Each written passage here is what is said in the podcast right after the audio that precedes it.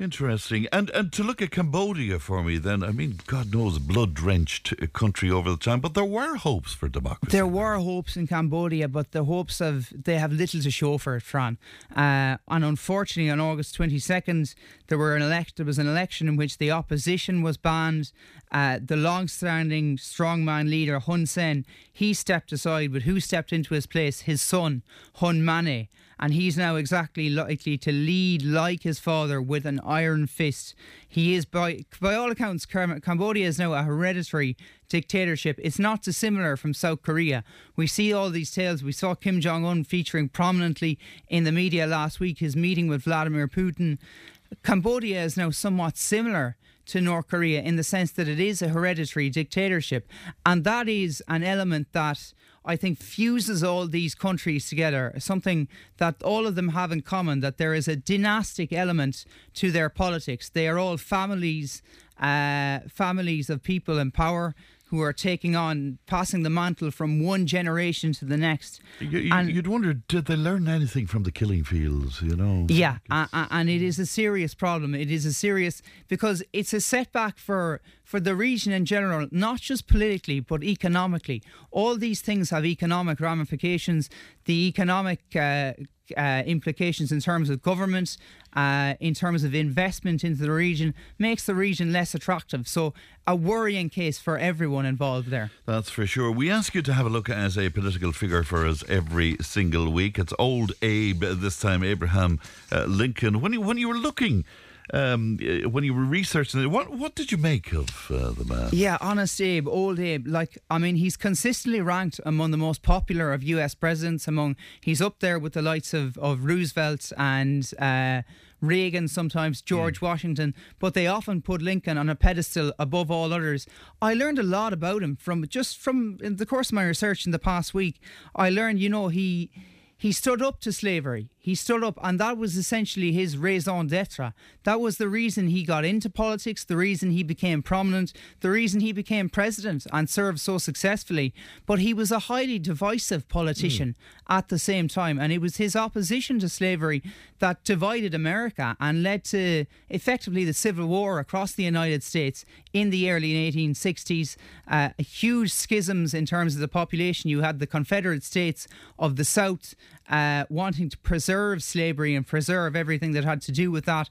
You had the breakaway states of the North fighting against it, doing all they could to eradicate slavery. And Lincoln, of course, played a forefront role in that. But he came from relatively humble beginnings. He uh, he was essentially brought up in a log cabin in Kentucky, raised on the frontier in, in Indiana. He was self educated essentially, became a lawyer, the Whig Party leader. The Whig Party was kind of the predecessor to the modern day Republican yes. Party. Uh, he then became an Illinois state legislator and a U.S. congressman subsequently from Illinois. Uh, in 1854, then he was angered by something called the Kansas Nebraska Kansas Nebraska Act, which opened the territories to slavery, and he re entered national politics as a result of that. He wanted to confront the slavery conundrum. He wanted to confront and take on that question, and he wanted to heal the divides that occurred in American politics. Now, it could be argued that he, he deepened and, and made these divides even more entrenched. And that's one line of argument I've said, I've seen that was, you know, postulated or floated against him that he actually split the US even more so than, you know, prior to coming into office. But he was a man of principle. He was a man of ideals mm. and he stuck true to those ideals. And eventually he did win over uh, the or the states of the north, and he did yes. establish the United States as we know it today. Right, but of course, for his sins, then he was uh, assassinated. He was assassinated, yeah. like like so many great presidents, like yeah. JFK. Uh, it was it was in a a, a theater yeah. uh, at night. The war had just ended. Literally, we were just on the verge of of peace coming to coming to the region, coming to America uh, when he was assassinated by a, a fella called Booth, who was an ardent uh, anti anti-Lincoln uh, campaigner. He was a slave party advocate or a slave, an advocate of slavery, uh, and you know, it was it was amongst the most tragic events in American history because it remains to be seen what trajectory the country would have taken had Lincoln been allowed to remain in power. He may well have brought it on a on a path to further stability, on a path to further democracy. He may have been able to get those states from the south and have them working in cohesion with them in the north. But that didn't materialise. It turned out very different. We, we, seem to be living in a time as well, Thomas, where we're re-evaluating history and historical figures, and there's some re-evaluation of Lincoln going on at, uh, the moment. And there's legislation uh, in place, or will about to be in place, to remove the Emancipation Memorial from Lincoln Park. With that notion that some people, including um, uh, Eleanor Holmes, Norton believing that, you know, it wasn't just he who was responsible for the abolition of slavery that, that black people themselves played a huge part yeah it, well know? it was a civil movement yeah. it was it was a movement that spanned across the country and across the south mm. uh, across the north as but well without him it, it wouldn't have happened. No, without yeah. him, it would have had. He was the sim. Not not only was he the symbolic leader, Fran. He was the real physical leader. Without him, the reforms wouldn't have been possible. Without his legislative power and his shrewd political instinct, his acumen in politics, it just would not have been possible. He led he led the US through uh, what was effectively a war torn time, a war torn, a time of dilemma and crises and serious, serious acrimony on both sides, bitterness on the part of people in the South towards the Northerners and vice versa. Lincoln led them through all that. Uh, and he came out on the far side of it in 1865 as mm. as a true leader uh, but also as a highly divisive figure. I'm delighted you mentioned it because it always amuses me as to how he's always portrayed in the very same way in every movie where Hollywood is concerned. There's always this soft music and this sort of inspirational image of him, is there not? Yeah, well, he's he is coveted by Americans. He, yes. he is loved. You know, he appears on I think it's the the five dollar bill. I think the the one penny or one pound or so. You know, yeah. the the currency notes. You have the Lincoln Memorial in Washington. Uh, you have various other tributes to him across the nation, and Americans are really, really proud of him uh, yes. and what he has done. And the the one they want to remove, I think, is the the depiction of him with kind of slaves at his feet or something like that. Yeah, and that is, is that, that is the is somewhat controversial aspect. We're we're just about out of time. In fact, we are out of time. But in terms of watching out for, if you were to pick one thing, what what would you say we should look out for in the week to come? I think. Thomas? Well, I didn't mention it here, but all eyes in the United Nations General Assembly in New York, uh, New York, yeah. our, our own Taoiseach Leo Varadkar making an address today. U.S. President Joe Biden's speech later in the week will be very significant. A lot of significant actors deciding to eschew this one, to not to turn up. No Rishi Sunak, no Emmanuel Macron. They're both busy. No Vladimir Putin, no Xi Jinping. They have they're occupied elsewhere as well. God knows mm. what they're up to. does that dilute the I don't know the efficacy of something. I think it does. I think yeah, it, it yeah. hu- hugely it, it, undermines the credibility of the UN as a whole, and it undermines the the whole stature of the event because it's supposed to be a global gathering, a global get together of leaders uh, from all corners of the earth, from the most significant powers. But when you have so many deciding just not to turn up at the event, it definitely undermines the credibility. There is no doubt about that. All right. You're also advocating that we would have a look at what uh, uh, Ursula von der Leyen is doing, that call of history. She's backing EU membership for, for Ukraine. For Ukraine. Yeah. Another yeah. hugely significant step. And yeah. of course, she's leading on for a for a new push to become EU Commissioner to serve a second term, and that will prim- presumably become a, for- a core focus of that second term. All right, Thomas, always good to see Pleasure, you. Thanks, Fran. thanks very much indeed. News and information is coming up. Tipp today with Fran Curry. With Slattery's Garage, puck on. You can't beat experience. With over 50 years maintaining Peugeot cars and vans, we like to call ourselves the experts. Call Slattery's Garage for a free vehicle health check today. 067 24111 or slatterysgarage.ie. Welcome back to the final hour of uh, Tipp Today. Bill was on to us from Carrick. He says he always enjoys listening to Thomas Conway. Wonderful clarity in his voice, it says here. And he delivers some very interesting interesting information. We noticed that he has been delivering news on Tipp FM uh, on Sunday as well. Watch out, Fran. It says he's after your job. Well done, Thomas. Well, it's great to see uh, somebody as young as he is and as informed and a great uh, personality as well. So well done to Thomas and thank you for that, Bill. On 083 311 3311. Now we're with you every single weekday morning, of course, with uh, Tipp Today from 9. And Helen spoke to me this morning about the Late Late Show and it led her to telling us a surprising fact that I certainly wasn't expecting. Here's a little of what she had to say to us just after 9 o'clock this morning. And it brought me back to Gay Byrne and his sense of humour when he was talking about condoms and he was showing how to use put one on, and he said, Pardon the expression, but roll it there, Colette. oh, you're bringing me back lovely memories now. That's, oh my that's, God! that's Do you, by the way, do you know why they're called Johnnies? I don't know why they're called Johnnies. Now, why, why are they called Johnnies, Helen? I'll tell you why. In the 17th century England, there were they, they had a form of condoms, and they were made by a pharmacist called John Miles, Right. and they called them Johnny Miles or Johnnies. I, do you know, every day is a school day, Helen. I, I didn't it? think I'd get information of that quality from you this morning, but Oh, there you go. You never know what you get from me. My head does a lot of things. Helen, I and love it. sometimes it goes into mad areas altogether.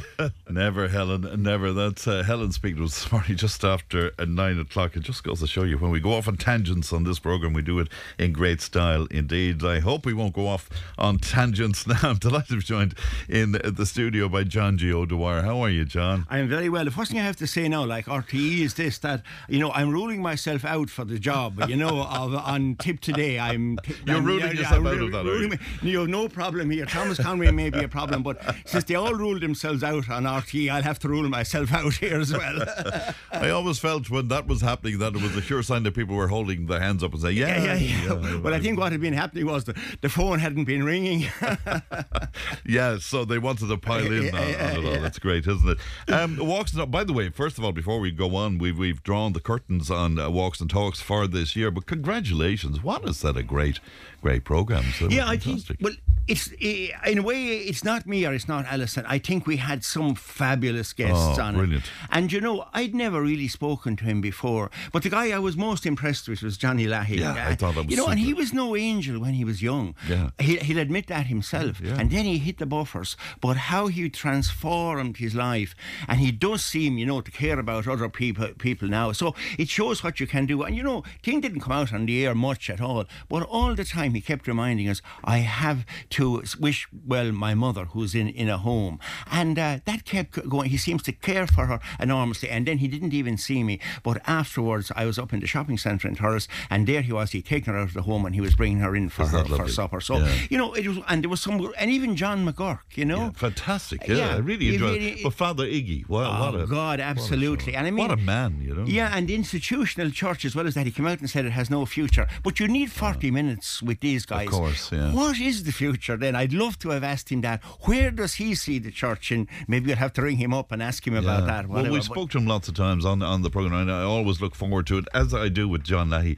uh, as well. You here to talk to us about walking, though, uh, the, the, the, this morning. Uh, it, let, put your tourism hat on you, John, for a moment. The importance of walking to us now. Yes. you know, it's it's vital, isn't it? Well, I'll tell you what I did. Uh, this is Monday, last Monday. I was over in the Rock of Cashel seeing off a group of people, and they were doing St. Declan's Way. Yes. And there was about 18 of them.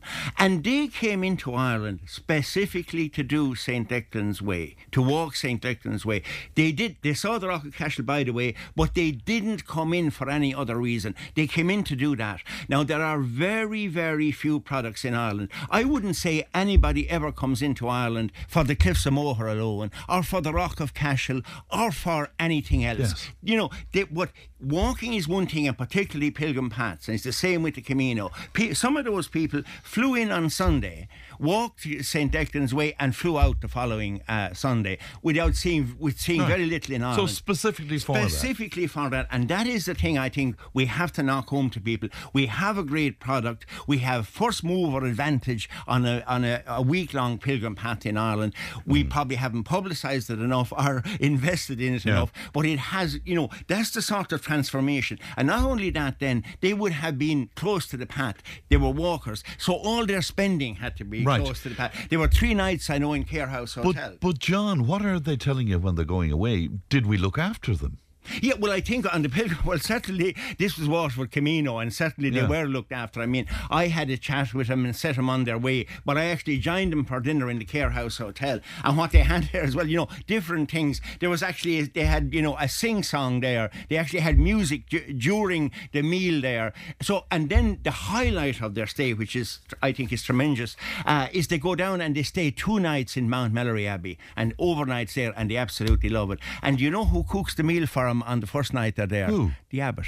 Wow. Is it? uh, You know, Dom Richard is a fantastic cook Isn't down there. brilliant? So where do you get that anywhere else in the world where your food is actually prepared and served to you by the abbot? And seemingly it's the highlight of his week. He loves expressing himself through food. So like those are all the small things that make a difference. And you get then, and the way I think tourism is going, it's going now towards slow tourism, and we have to think of that rather than something where you know you come in in a week and to try and do the whole Wild Atlantic way we, it's into slow tourism, and I think Tipperary is particularly well set up for that. And we also then are working on the Lit- Littleton Labyrinth as well as that, Yes. and the shovels are going into the ground this week on that, and that will be, you know, it'll be something different again. Because what I'm thinking is the normal greenways are reaching saturation point at this stage. You know, you got a huge benefit from the first one, the Great Western Greenway, the second one, Waterford. Now they're kind of, you know, they're in every area and they, I don't think they will be as transformative in the future. But this is different. This is actually a peatway. It's through a bog, so it'll be, the- I- you know, a, a unique selling point. There would be a family for the first time. You can cycle into the heart of a bog for the first time in Ireland. Those are the sort of, of things where you've differentiated, and of course we did it together as well. I mean, the great story about the finding of the Derrynaflan Oh, sure, and the human interest that Yeah, was in that yeah. as well. And I'll give my own opinion on it that actually uh, the Webbs who found it were actually quite poorly treated in Yes. that particular thing. But in the media, it was it was the opposite that they were looking for five million or something like that. But that only happened when the two sides fell apart. Of course, indeed. Great Hey, uh, story. can I just take you back to what you said to me about the saturation there, her blue ways and green ways are concerned? Are are you concerned about that? You, Well, I think you have to innovate those- all do you, the do you think we need to stop developing those?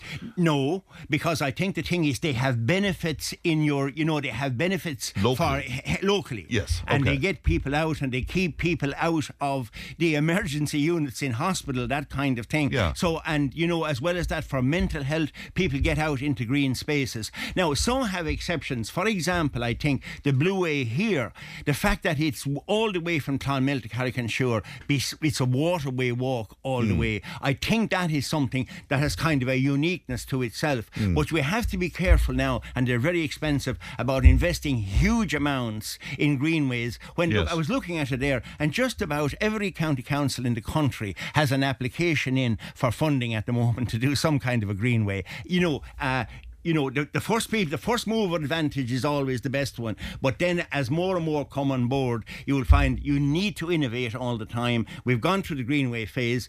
We're certainly walking, but I think it's pilgrim paths, innovative things like uh, peatways, coastal walks, that kind of thing. I think that's the future. Very but slow good, yeah. tourism is it. And uh, the cyclists and walkers on some of these greenways and blueways, they don't sit easily together all of the No, time. I they mean, don't, absolutely. I mean, really, most of the greenways, I think they're most suitable for cycling. You know, there's no doubt about that. Yes. Somebody was asking me there lately now about doing a charity event down on the Waterford Greenway, and I was saying, oh, that's very packed and that kind of thing, and there'll be cyclists whizzing past you and everything Yeah. else. You know, it may not be suitable for that. Now, the Waterford Greenway has been a success because it was the second major one that was done in Ireland. But I'd say at this stage we have about 15 greenways, and, you know, it's, you see, the, the, the cyclists then that go on it are the leisure cyclists. Yes. The people who are in cycling clubs who like to do 100 kilometres on a Sunday, they're not going to go along on those either. And remember that when you're crossing a road, you have to get off your bike and all that kind of thing. So it doesn't fit in with them as well. And then sometimes I'm amazed actually when I've been on them,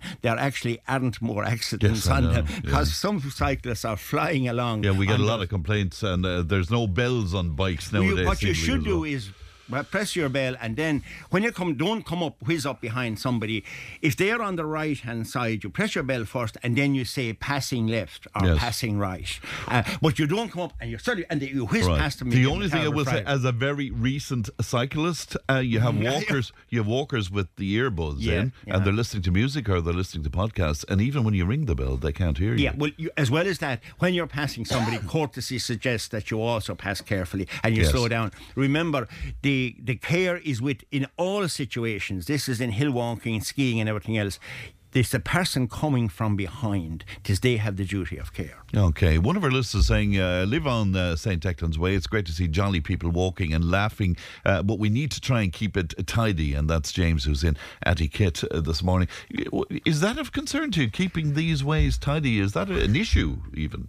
I haven't come across You it as an issue, okay. except in the sense that we need to keep the whole country tidy. And naturally, we're a bit of an untidy race. Yes. But certainly, you know, a lot of people go out on it, they watch it. And I, I, I have seen people out there on the way with their plastic bags going out and picking up all the, the litter that's along it. There Right. shouldn't be litter there, but maybe this person might, if there is, you know, rather than maybe ringing in here, might say, look, get a plastic bag, go out. And if there are untidy people been around, just clear it off. And your role on Tipperary tourism, John, I'm just wondering why why are we still selling the images of the Rock of Cashel and the, the hills of uh, the the place in Clare and all of it, uh, Cliffs of Moher and all of this, as opposed to some of the the, the, the pilgrim paths and that. Well, know? they're the, they're the signature attractions, but the answer is I'm probably not 100% certain of exactly. I mean, I have been an advocate for a long time of doing things like the pilgrim pants and that, because as I say, you will get people to come in specifically for that. Now, Yes. the Rock of Cashel and the Cliffs of Moher and the Blarney Stone and that,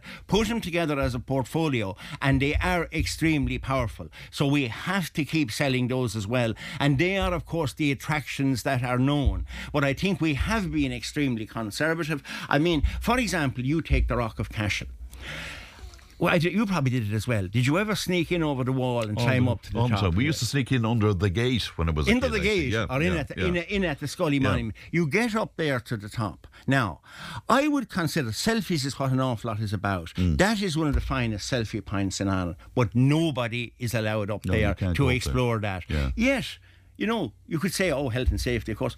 No problem in Blarney Castle, which is even more dangerous. You put in, you know, some kind of a, a wooden scaffolding that will get people up there, and if the next generation don't like it, they can take it out of it, and the building hasn't been compromised in any way. The same thing with Trim Castle, loads of places.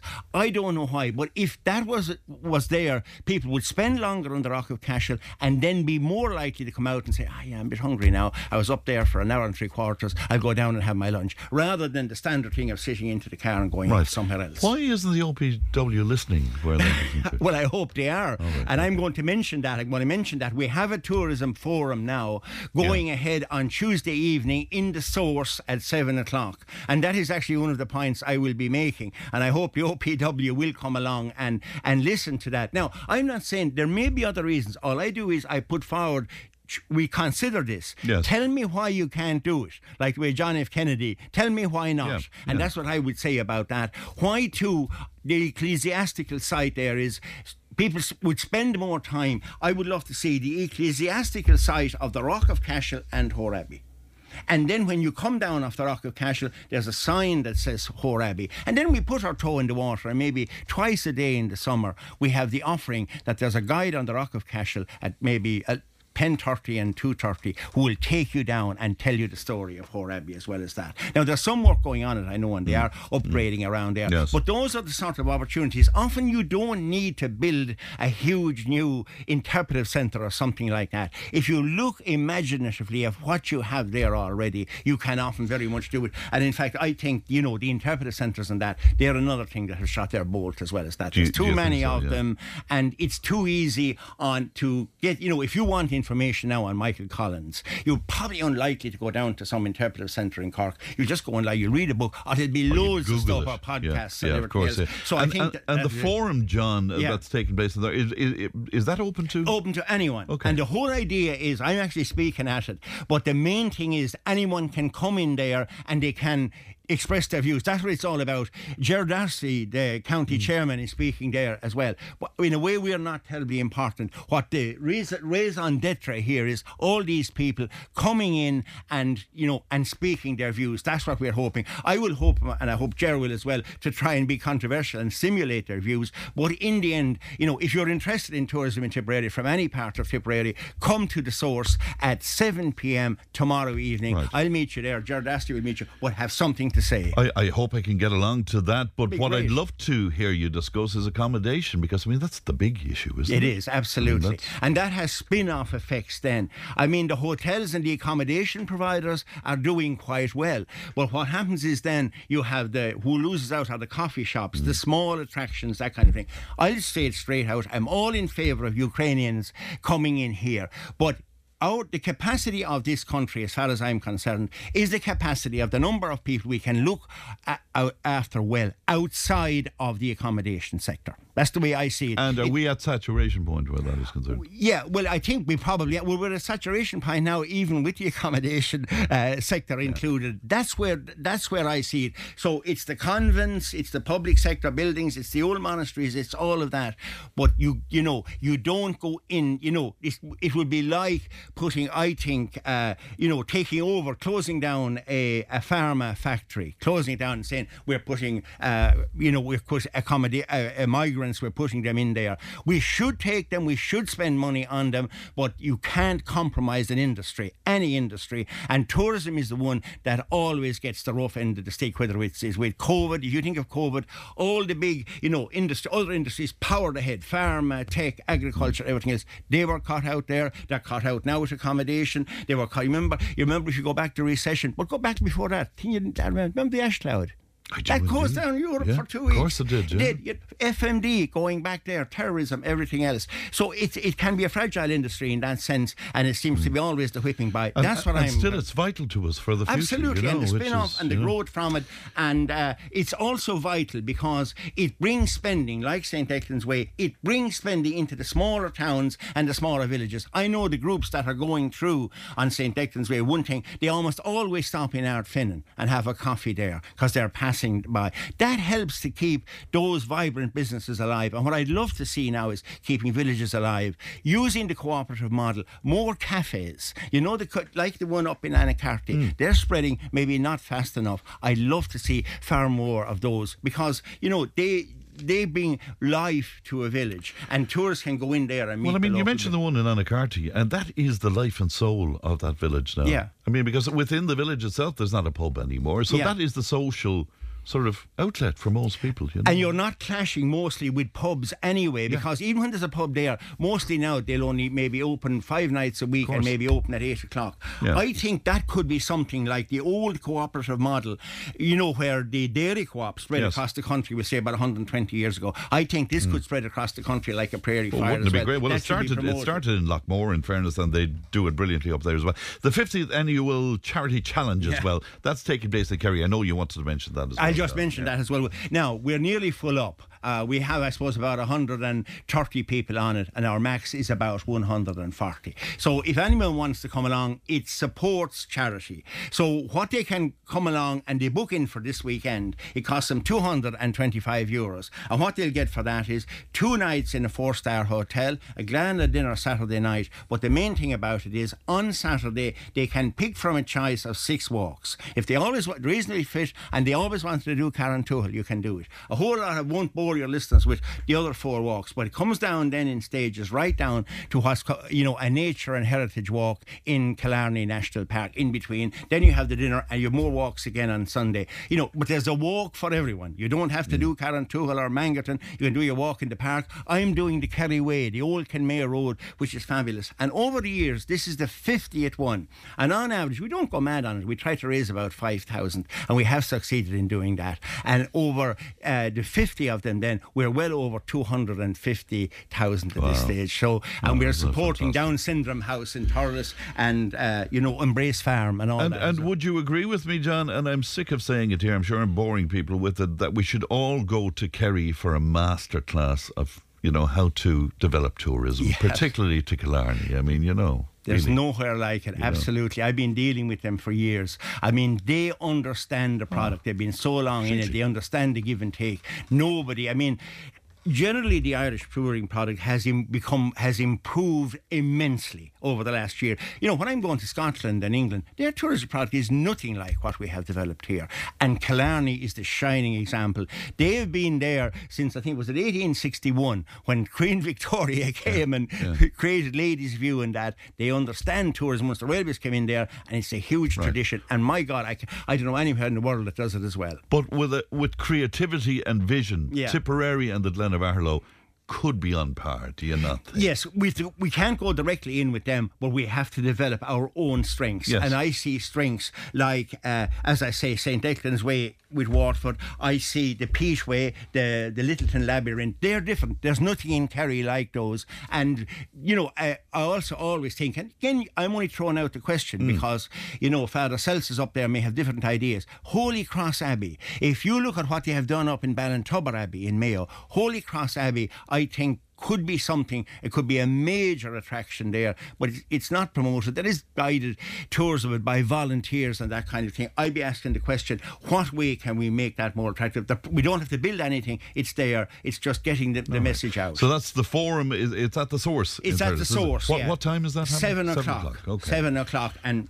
a chance to like, express your views on tourism there. Yes, you know. and, and uh, to be an opportunity to be frank about it as well. Um, your books, how are the books going, by the way? I know the 50 best Irish walks, that that is selling like. Yeah, it has. Yeah, that one has sold really well. I mean, uh, we brought it out in uh, 2022, and we had to reprint it in February 2023, and the reprint is now about three quarters sold out as well as that. So that's been my big. It's going to be a big seller, but the Pilgrim Paths in Ireland has still been that has gone through four reprints at that stage. So, and then I have also Wild Stories. That's a one not so much for going out. It's you want to. You're sitting at home by the fire, and the rain is lashing outside, hmm. and it's all the stories of the characters and the people who have populated the Irish uplands. You know, we'll say we had a lot about Liam Lynch. Do you remember we Sure, did that? yes, Tom Barry. yeah. All these people had recourse to the hills when they wanted to escape. I suppose what they saw as British oppression, and they always got the most support from the hill people. So, in other words, we'll say, you know, when the Civil War w- was on, a lot of people would have been pro-treaty, but you would go down to places like Aherlow, and you would find the majority of the people still there would support the Republican cause. It's interesting, isn't it? And you've been kind enough to give us two books, but what I'll do is I'll hold them over if it's okay with you until tomorrow and we'll give them away. And I just say, if anyone wants more on the Kerry Challenge, which is going on 13th, 14th, and 15th of October, if they ring this number 086 807 1753, and who's there is actually Breed, will answer that. Give, give that out one more time, John. if 086 807 1753. All right, Emma will have that uh, just in case you've uh, missed it as well. John, great to see you. Thanks. By the way, we're talking tomorrow night in the source, isn't it? Yes, tomorrow this night. Tuesday Okay. night, Right, just so- for clarity. All right, thanks very much indeed, John. We'll take a break back in a moment. Tipp FM's Tipp Today with Fran Curry. in association with Slattery's of Puckane, Tipperary's main Peugeot dealer. Slattery's Garage Puckane, the name you can trust for over 50 years in the Premier County. Slattery'sGarage.ie.